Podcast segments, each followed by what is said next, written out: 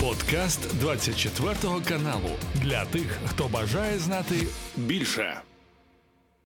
Всем привет! Проводим наш м, телемост. Э, Киев-Вашингтон или Вашингтон-Киев, кому как угодно. Э, Генерал Залужный созванивался с генералом Милли, а я м, созваниваюсь с Андреем Андреевичем Пентковским, Пентковским, который сейчас живет и работает в Вашингтоне. Андрей Андреевич, здравствуйте. Добрый день, Роман.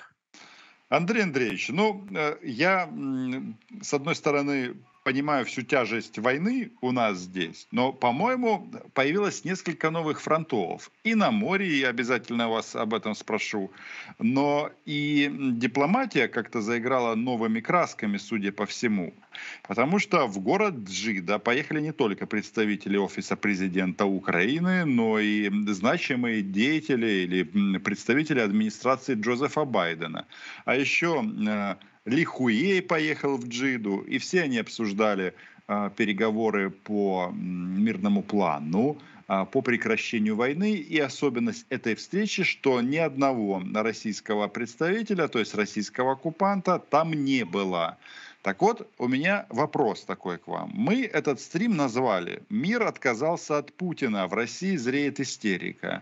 На каналах действительно, у них же такая тактика всегда, они просто болезненные вопросы просто упускают. Но у Владимира там немножко нервничают по этому поводу.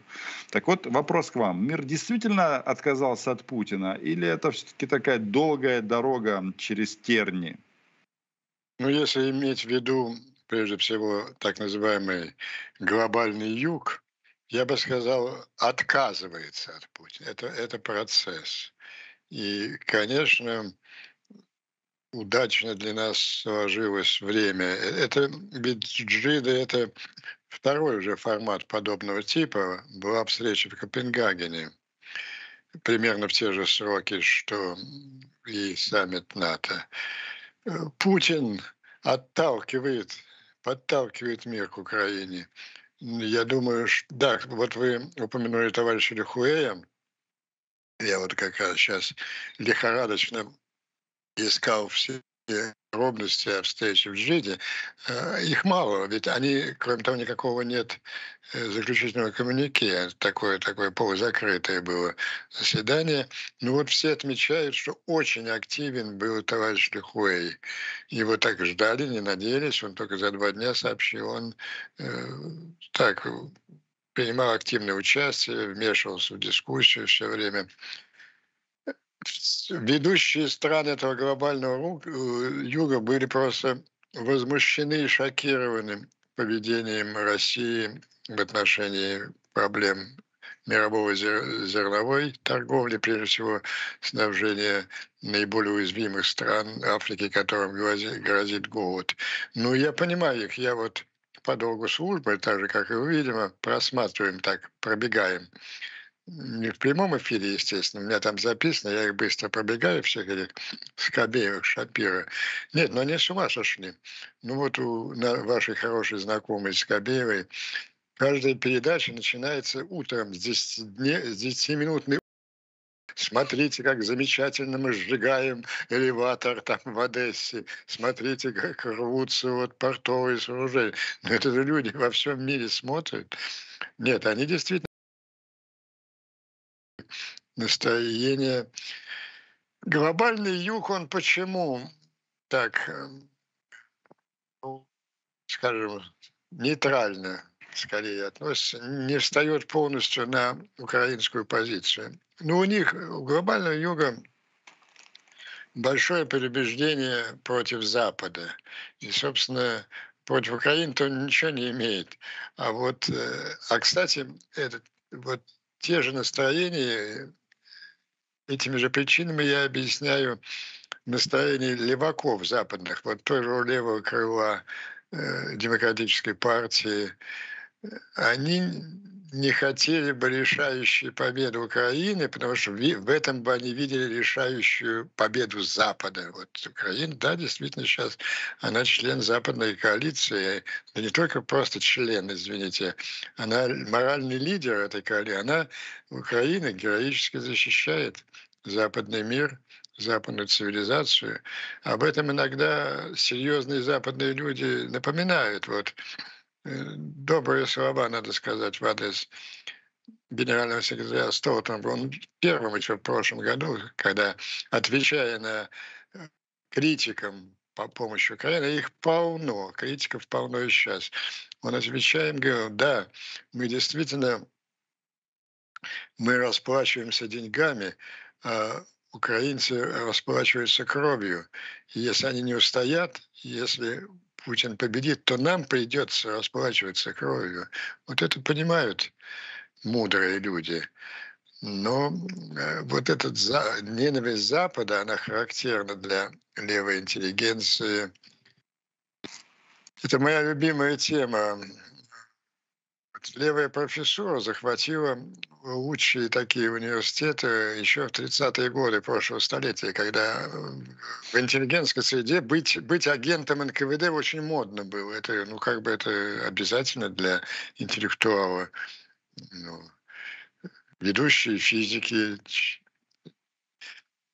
ту программу ядерную передали Советскому Союзу. Ну и вот эти университеты выпускают год за годом студентов из самых блестящих университетов, проникнутых этой левой пропагандой. Но это одна тенденция, антизападная. Она как бы, как бы не позволяет и глобальному югу, и левой интеллигенции Запада стать полностью на сторону Украины. Но глобальный юг очень напряг, конечно, вот этот по существу расистский, фашистский, империалистический облик самой России.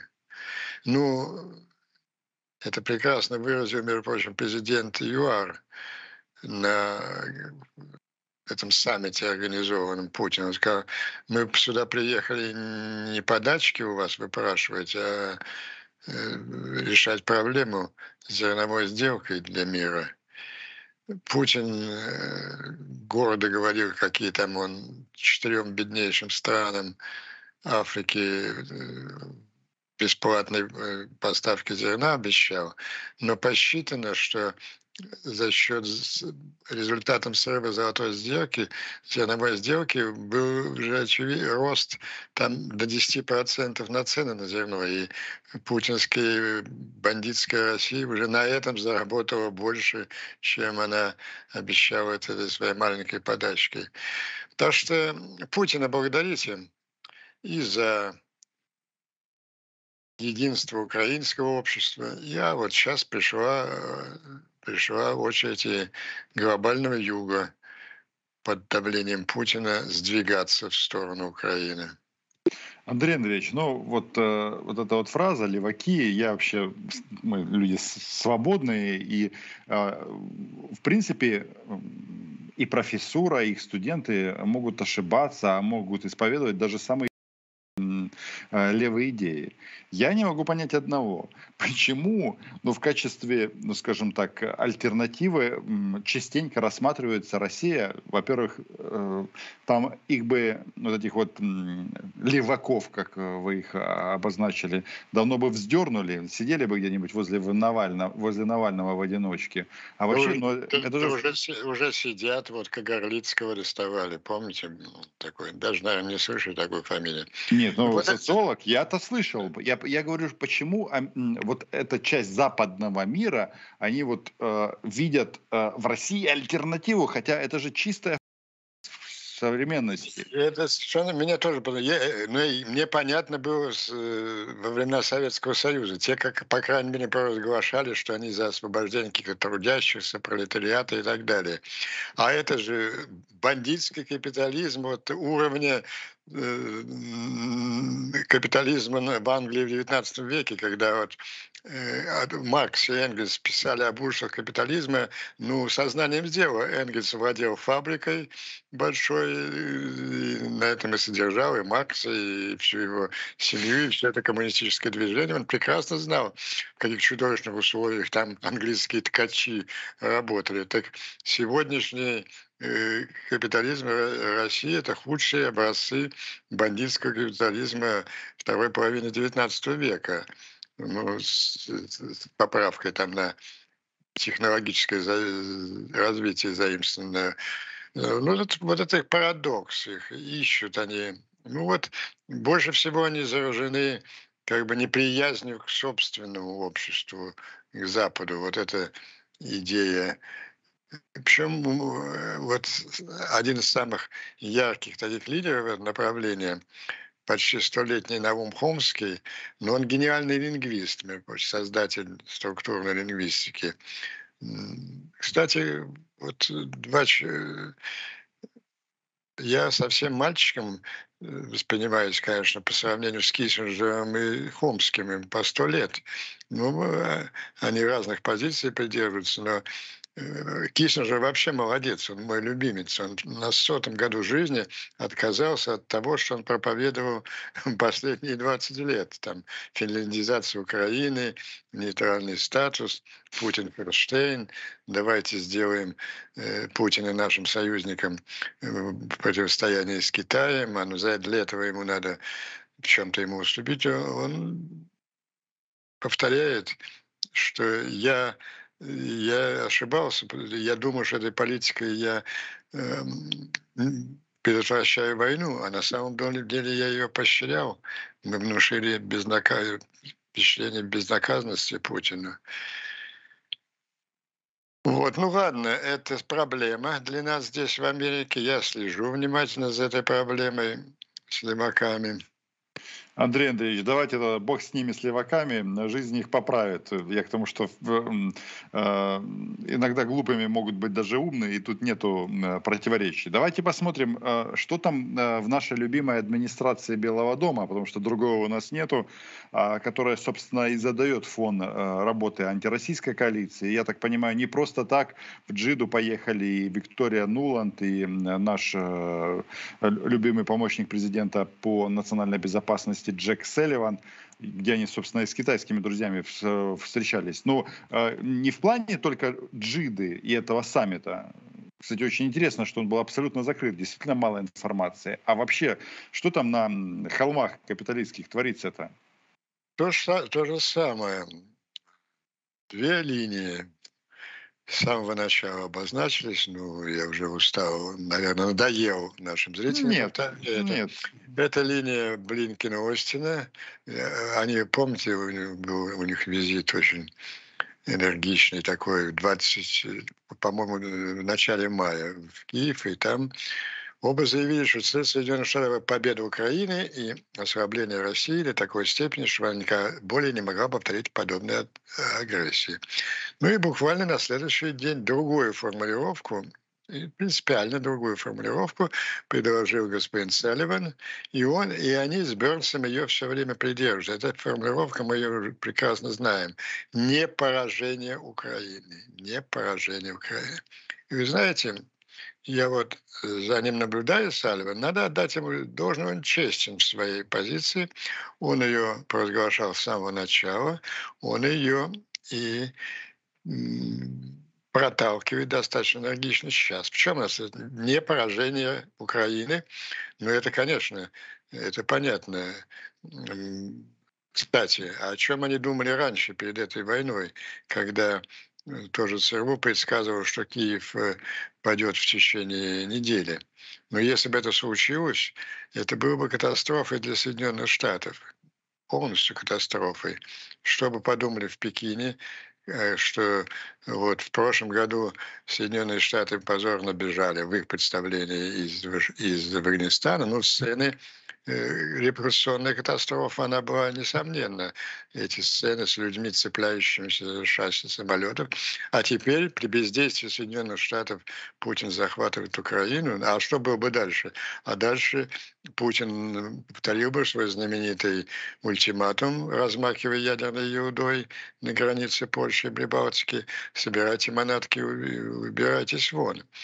Это, это не произошло, прежде всего, благодаря героизму украинского народа, украинской армии, украинского общества, украинской власти. И были отброшены от Киева, Сум, Чернигова, и эта угроза решена навсегда. Вот эта задача решена уже украинской армией. Мы же видим, что там в Москве они, Путин уже Киев не собирается идти. Путин, мы, я надеюсь, у нас будет время, я подробно скажу о состоянии дел в Москве. Но явно, что они понимают, что вот эту мировую войну, войну же они начали с замахом на за поражение Советского Союза э, в холодной войне. Этого не нужно, потому что поражения не хотят. Но не, он не, они не хотят и убедительной разгромной победы Украины. Почему? Э, ну, проще было сказать, что это русские агенты. Нет, это не русские агенты, это замечательные патриоты Америки, крупные дипломаты.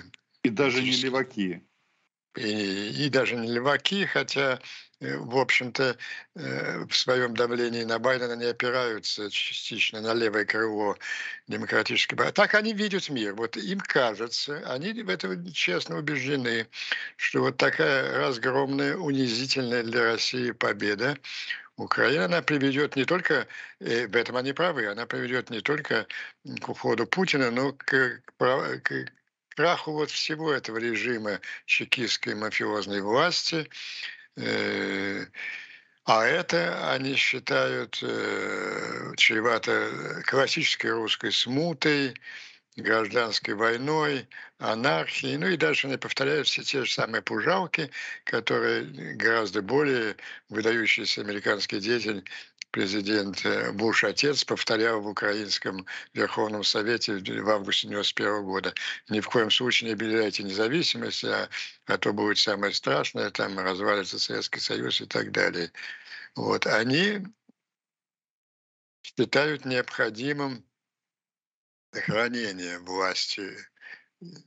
Вот дело не в личности Путина, а вот режима целиком. И поэтому, поэтому они вот сейчас на том, на этом, сейчас какой этап? Мы же сколько проходили этих битв за передачу Украине оружия. Ну, еще до этой администрации с «Жавелинами» еще начиналось, ни в коем случае нельзя.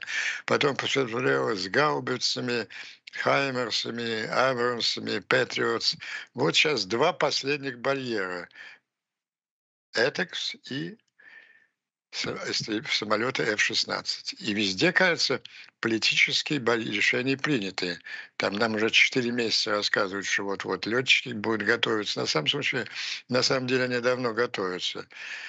Но вот это оружие, это ясно, совершенно очевидно, что это оружие победы. Вот мы видим, что происходит на поле боя. И, мы, и все военные эксперты прекрасно понимают, что если завтра вдруг в небе Украины появятся, скажем, две сотни самолетов F-16 и значительное количество, эта война закончится. Она закончится очень быстро, даже не военная, просто узна... осознав это, что американцы решили предоставить оружие победы, она закончится э, окружение Путина решит исход этой войны в Москве. Мы все же понимают, в том числе американцы понимают, что позиции Путина, его личная власть резко ослабли в Москве. Вот я, кстати, побаивался немного и э, влияние этих двух людей, а то, что Салливан первым лицом был и в Копенгагене, и в Джиде, это так и планировалось, осуществлялось, не будет ли, не воспользуется ли Салливан вот этим лозунгом? Для чего собирались эти два, две встречи? Это как бы подвинуть позицию глобального юга ближе к западной позиции. А западная позиция, она официальная, она очень четкая и замечательная. Это не только план Зеленского.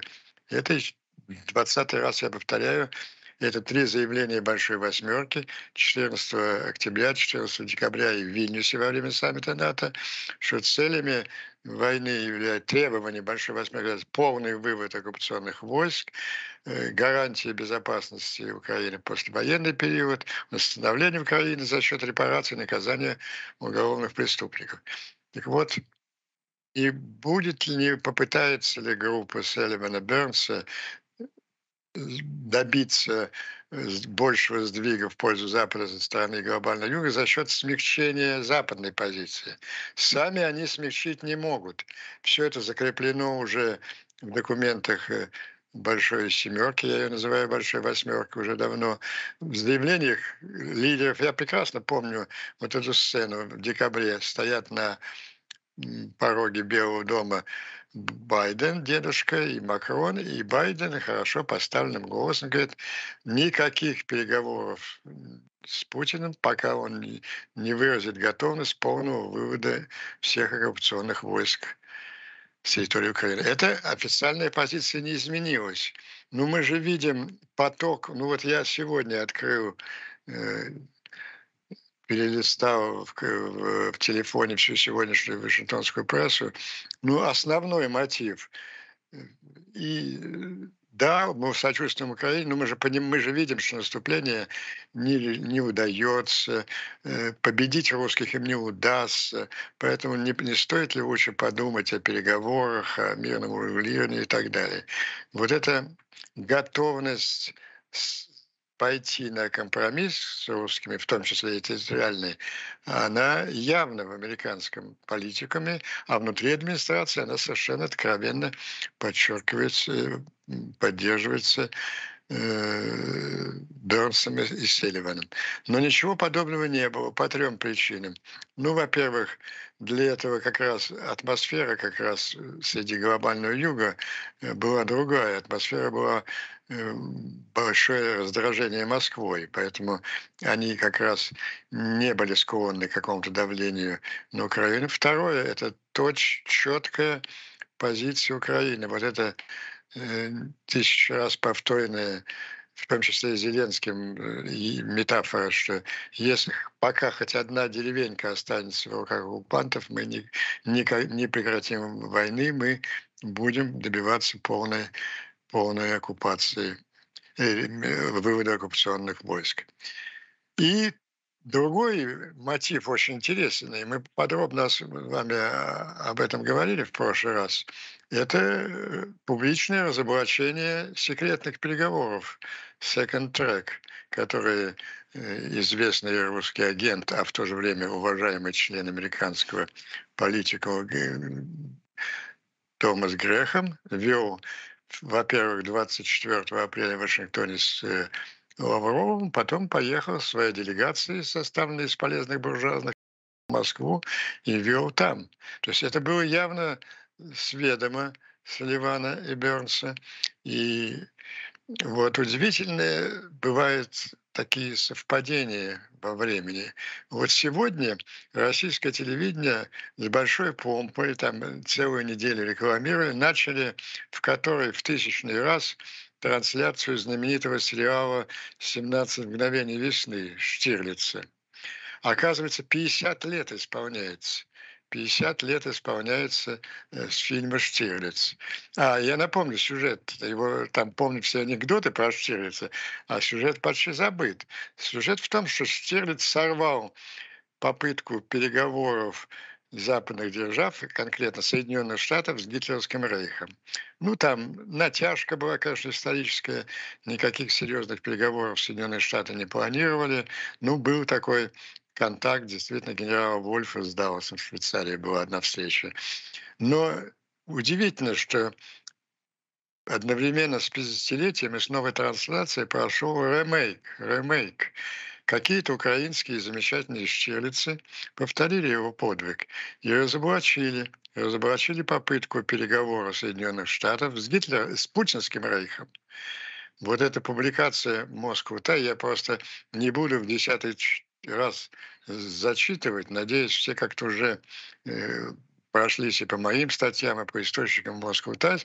Москву Тайс записала где-то фактически доклад э, Томаса Грэма наверх американцам о, о результатах его переговоров. Из этого мы узнали две вещи, что да, э, эти переговоры, да, естественно, на следующий день, это было 28 июля, офис Салливана с возмущением отказался, никакого отношения мы не имеем, никакого Грэма мы не посылали, и, и остается неизменной наша позиция. Ничего э, об Украине без Украины. Ну вот, э, необходимость отказываться от этих позиций, она сыграла очень важную роль. Им теперь нужно, чтобы им поверили, как-то подчеркивать совершенно, совершенно э, другую позицию. Поэтому, мне кажется, в целом эта встреча прошла, прошла благожелательно.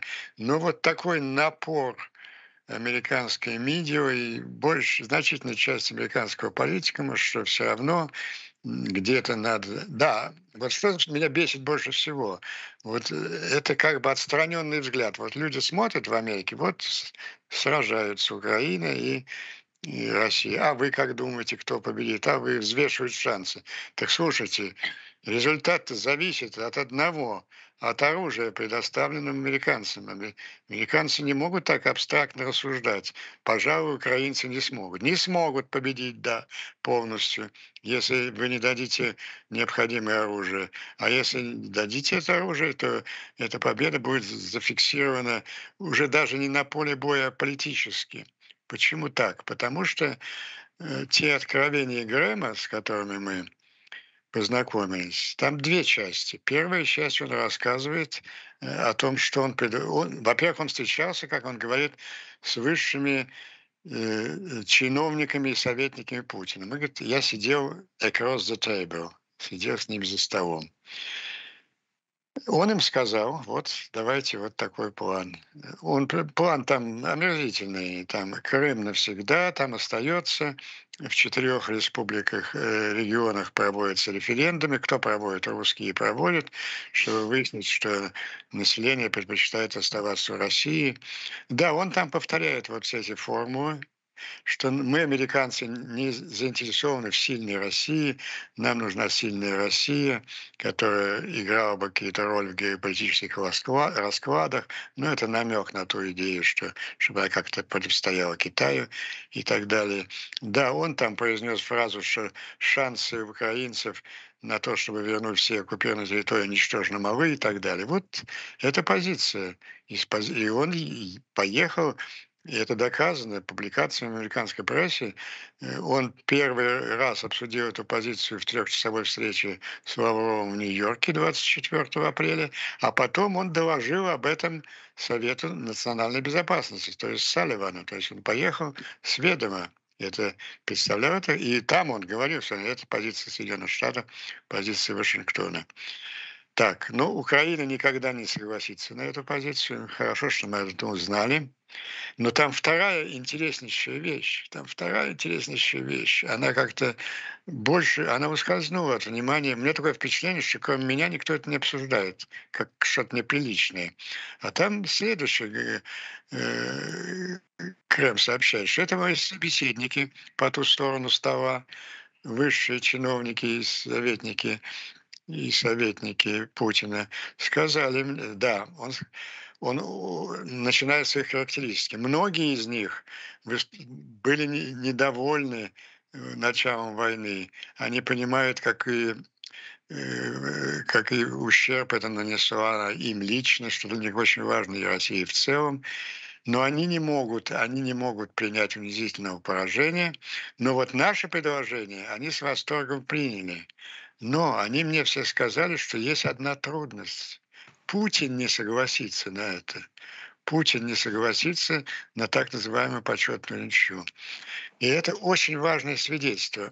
Я там еще несколько фраз я э, тоже приведу их, но вот что это коррелируется с другими наблюдениями, с, по, с поведением Путина в последнее время. Вот мой вывод такой, что события 24 июня произвели на Путина такое глубокое впечатление, что он как бы изменил свой взгляд на войну с Украиной. Но до этого очевидно было, что он, понимая, что и проигранная это мировая война, и, и до Киева никогда не дойдет, это он прямо говорил об этом своим легендарным военкорам, мы помним, он стремился достигнуть вот такой почетной ничьи, перемирия, что-то остается в руках Путина, он продает как, как э, частичный успех.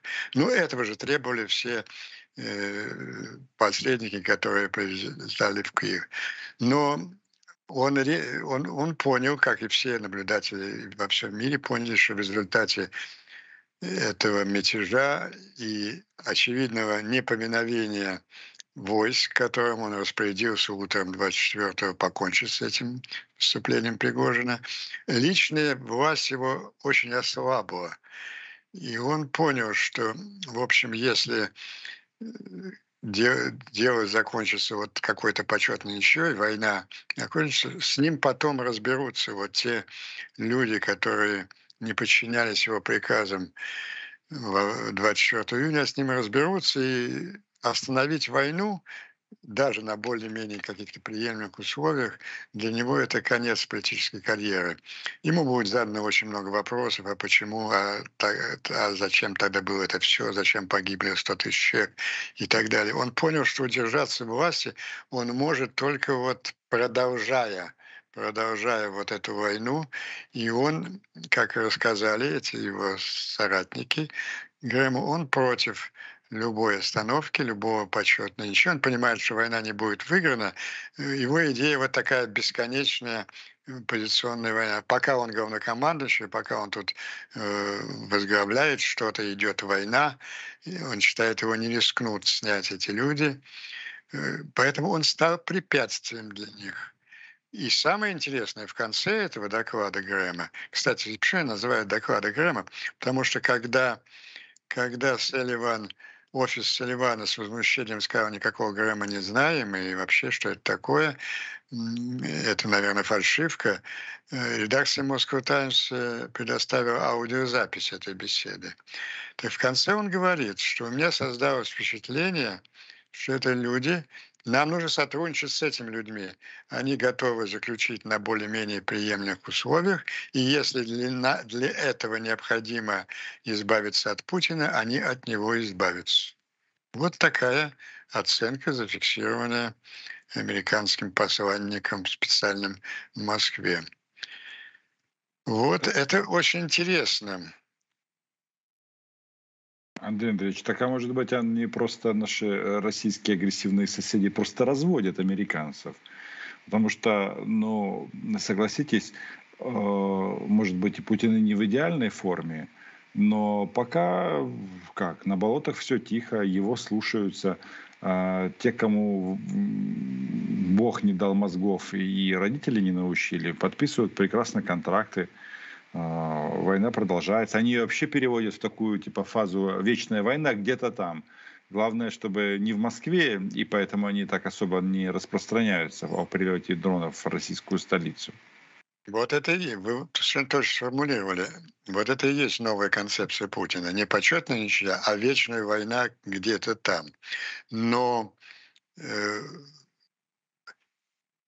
я полагаю, что эта вечная война нужна Путину, потому что него это единственный способ удержаться у власти. А зачем она нужна его окружению?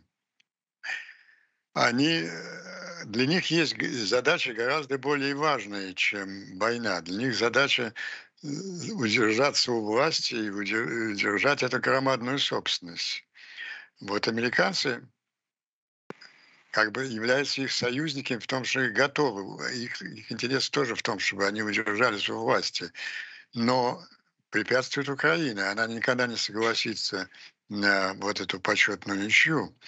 Вот сейчас идут очень серьезные разговоры в Вашингтоне. Ведь э, я сконцентрировался на позиции Селивана и Бернсона, есть же позиция других людей. Да, к сожалению, одно из наблюдений наблюдатели сходится в том, что позиции Блинкина ослабли внутри администрации. Селиван и Бернс как бы э, обладали полностью вниманием э, дедушки Байдена и внушили ему, что такое надо сохранять разгромная победа Украины не нужна американцам, потому что это разрушает, разрушает власть э, Путина и власть в России, и препятствует их. Это ошибочная точка зрения, потому что, ну, хотя бы вот одна из их э, обоснований такой, я, Роман, я исхожу же здесь не разводки, в этих людей действительно э, серьезные расхождения с Путиным по этому вопросу, да, э, ну, мы видим по всему, что происходит после 24 июня. Пригожин-то великолепно себя чувствует. Так называемые ползучие бунты в армии продолжаются. Было обращение э, командующего 58-й армии Фомина, которого послали в, ссылку в Сибирь. Сейчас э, во всех э, пабликах выступает командующий военно-воздушно-десантным силы Теплинский, и основные их тезисы такие. Я вот сегодня же утром еще раз почитал. Э, остановить банду, так и пишут, банду э, Шойгу, запятая Герасима, которые хотят расправиться с нашим замечательным батей Теплинским. Ну так, э, понимаете, ставят Шойгу Герасимова, а через запятую подразумевается и Путин. Это же э, совершенно нездоровая ситуация в армии. Она превращается в какие-то частные армии. Частная армия Бати Теплинского, Вагнера, Пригожина и так далее. И я склонен считать, э, верить вот этой полностью протоколам Грэма это соответствует э, прорывающимся из других источников э, информации о настроениях этих элит. И, так вот, среди американцев, с которыми я обсуждал эту ситуацию, возникла такая идея. Ну, этих э, не переспоришь. Бернса и Салливана, они действительно думают, верят в то, что нужно сохранение системы власти в России. Ну хорошо, надо посылать следующего, следующего э, посредника. Грэм уже с, э, а пусть сам Бернс поедет и поговорит с теми людьми, с которыми, с которыми говорил Грехом. Если я вас понимаю, вы уже готовы избавиться от Путина, и вы хотите остаться у власти и сохранить собственность я бы с удовольствием дал вам вот эту глобальную ничью, почетную ничью. Но на это никогда не согласятся украинцы, и нам, собственно, трудно будет продавить в Америке. А вот подумайте о том, а вот почему бы вам не самим организованно, убрав Путина, не согласиться на э, основное требование Украины – отход ваших войск на границы 1991 года. Зачем вам это нужно? Я вам объясню. Вы сохраните власть и собственность. Мы, американцы, гарантируем вам, вот лично вот группе из людей, сидящих здесь, и можете назвать человек 50, которых мы найдем способ уговорить украинцев. Мы никогда не сможем уговорить украинцев отдать вам свою территорию. Но мы сможем уговорить украинцев отказаться от преследования в военных судах, вас лично, господин какой-то и ваших коллег. Мы согласимся... Все на... зависит от их вклада в победу Украины. Да, Может да. быть, и согласимся. Согласимся. Мы можем даже гарантировать вот, вот этой группы этих таких коллективных Штауфенбергеров и сохранение вашей собственности, и с репарацией, от репарации Украине не уйти, ну это же можно так, тоже нефть-то в, в России залейся, снимут на вас санкции, будете продавать нефть той же Украине сдавать, а вас лично никакие санкции, никакие репарации не коснутся. Вот очень такое предложение. Потому что еще раз повторяю, этих людей не снять, сейчас не убрать, но это плохо. Но хорошо в том, что вот, понимаете, с Грэмом все понятно. Это стопроцентный агент России. У него на, на лбу написано три буквы, не КГБ, а СВР написано. Это он провел э, готовя Минские соглашения на острове Финском Бойсе. Группа Трубников, директор СВР и Грэм. А, а это американские патриоты. Они считают, что в интересах, э, в интересах Америки сохранить власть э, в России. А какая власть? Преступного мафиозного клана. Ну что поделаешь, каких других, других властителей в России нет. Вот такой вариант. Мы сохраним вашу власть. Вас не привлекут к суду, у вас лично даже не заберут э, ваши миллиарды, а там уж вы отходите, и, собственно, Украина про вас забывает. Украина волнует своя безопасность, а безопасность ее мы обеспечим после войны э, принятием Украины в НАТО. А там вы управляйте этой Россией, как вы хотите. Там уж Бог вам поможет, вам э, удастся, нет.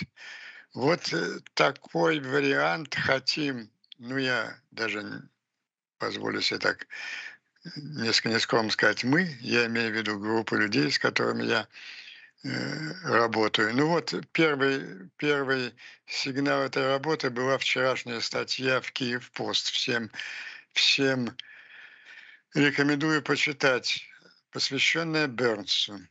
Там проводится анализ всей деятельности Бернса Селливана. Э, очень резкая критическая статья.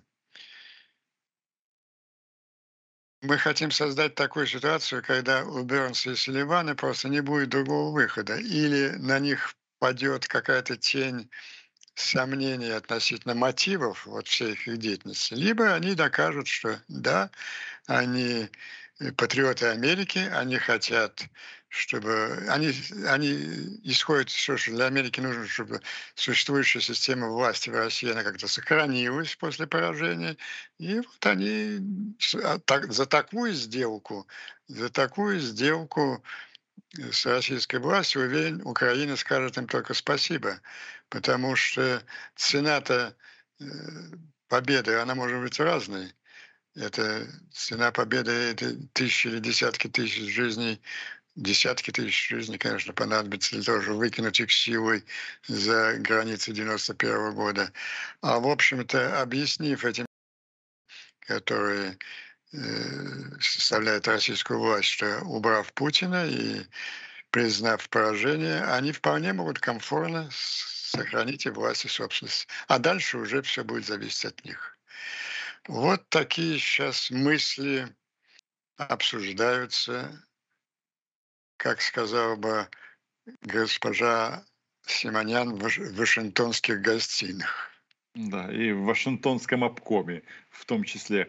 Андрей Андреевич, ну, я не знаю, я вот почему скептично к этому отношусь, потому что вот эти истории о том, что Путина, Путин уйдет, Путин заболел, Путина свернут, э, ну, как разговор этот, дискуссия ведется уже больше 20 лет, и, и ВОЗ и ныне там. И я понимаю, что это не значит, что это не произойдет завтра, но как-то, по-моему, рассчитывать надо на что-то другое нам. И планировать жизнь не исходя из биологических или политических э, ритмов России. Хотя, конечно, я понимаю, что намного приоритетнее было бы, чтобы они сами с ним разобрались, чем мы должны э, продолжать отправлять наших солдат, в том числе под российские пули. А это кровь, кровь и, и смерть, смерть.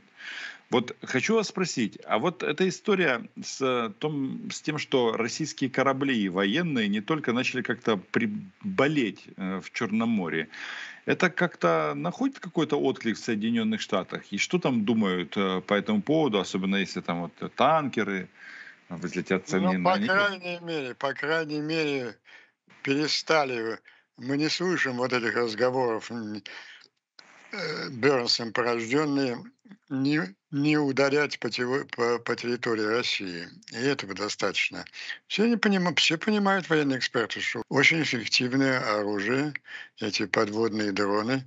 И понятно, что ну, эти танкеры, там десантные корабли, это, это не, то, не, не просто законные, но весьма такие ценные военные цели для, я думаю, Украина готовится Э, к уничтожению тех кораблей, с которых запускаются ракеты, уничтожающие жилые кварталы и инфраструктуру украинских городов. Это естественное продолжение. Тут два направления ударов по России. Слишком долго Бернсу удавалось сдерживать нанесение ударов. Понимаете, вот публичность, она многое меняет.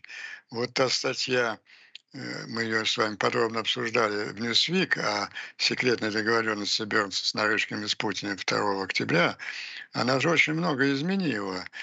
Э, мне рассказывают, как, как замечательно Бернс 500 дней войны предотвращал такие удары. Но после такого разоблачения ему уже намного труднее это делать, и, и, и не делает он этого и, и в отношении ударов дрона по Москве. Они же тоже очень пристрелочные. Вот это совершенно издевательское было двойной удар в одну и ту же форточку э, в Москву-Сити. Он же поставил этого Коношенкова положение. Он дважды каждое утро говорил, что вот летел... Подавили подбили, да, рэп наш подбил, и вы случайно упала в форточку. И я вот второй день тоже в ту же форточку. Это же все демонстрация того, что в следующий раз это может на Фрунзенскую набережную упасть, Министерство обороны, а может быть и на крышу того же самого кремлевского здания, которое потревожили. В апреле, кажется, или, или в начало мая. Это новые возможности. Ну вот, отчаявшись дождаться в сроки F-16 и, и, и Этекса, Украина решила найти свои собственные средства для достижения победы. Еще раз повторяю, ну, что значит э, не вестись на... А что это мешает разработку вот этой линии, которая сказал дипломатически, что это мешает э, любым военным усилиям или продолжению настойчивому тех же требований F-16 давать. И, и, и это, кстати, вот это э, какие-то, просто как украинские штирлицы разоблачили эти секретные переговоры Грэма с высшими путинским руководством, это же благотворное влияние оказало на всю атмосферу, в том числе и на, э, возьмите, поведение того же Селливана и Бернса. Э, Селливан начал делать такие, ну, как бы стараясь понравиться Украине, э, более приятные для нее ремарки.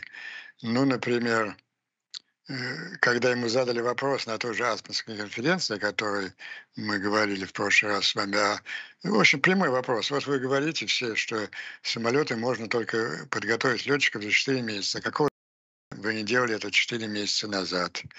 Он, как бы защищаясь от этой критики, сказал, что а, нет, почему через месяц? Самолеты могут появиться через несколько недель.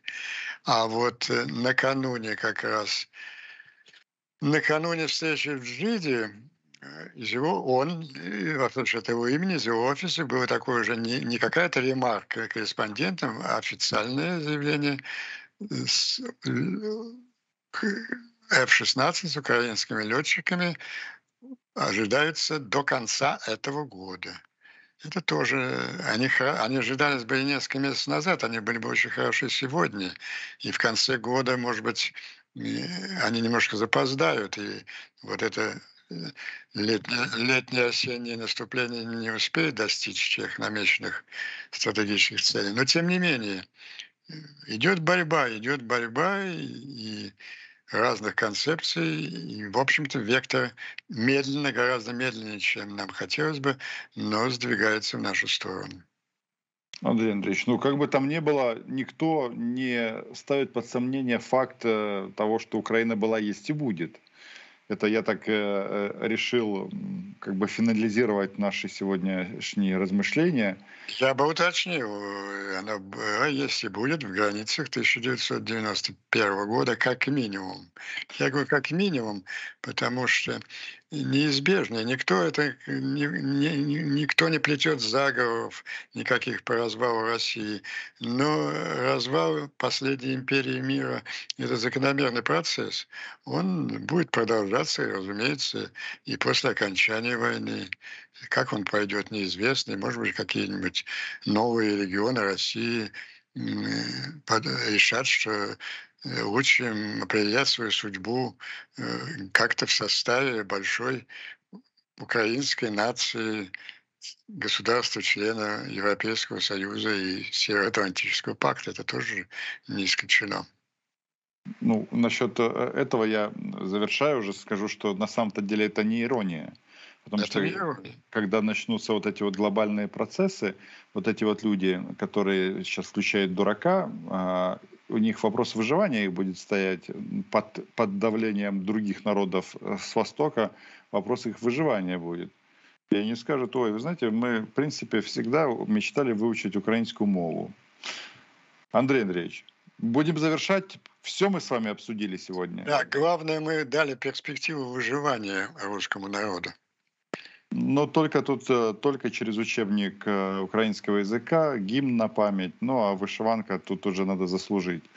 Андрей Андреевич, я благодарю вас за сегодняшний э, наш брейншторм. Было интересно. Андрей Андреевич, спасибо вам. Спасибо, Роман. До следующей встречи. Це був подкаст для тих, хто бажає знати більше. Підписуйся на 24 канал у Spotify, Apple Podcast і Google Podcast.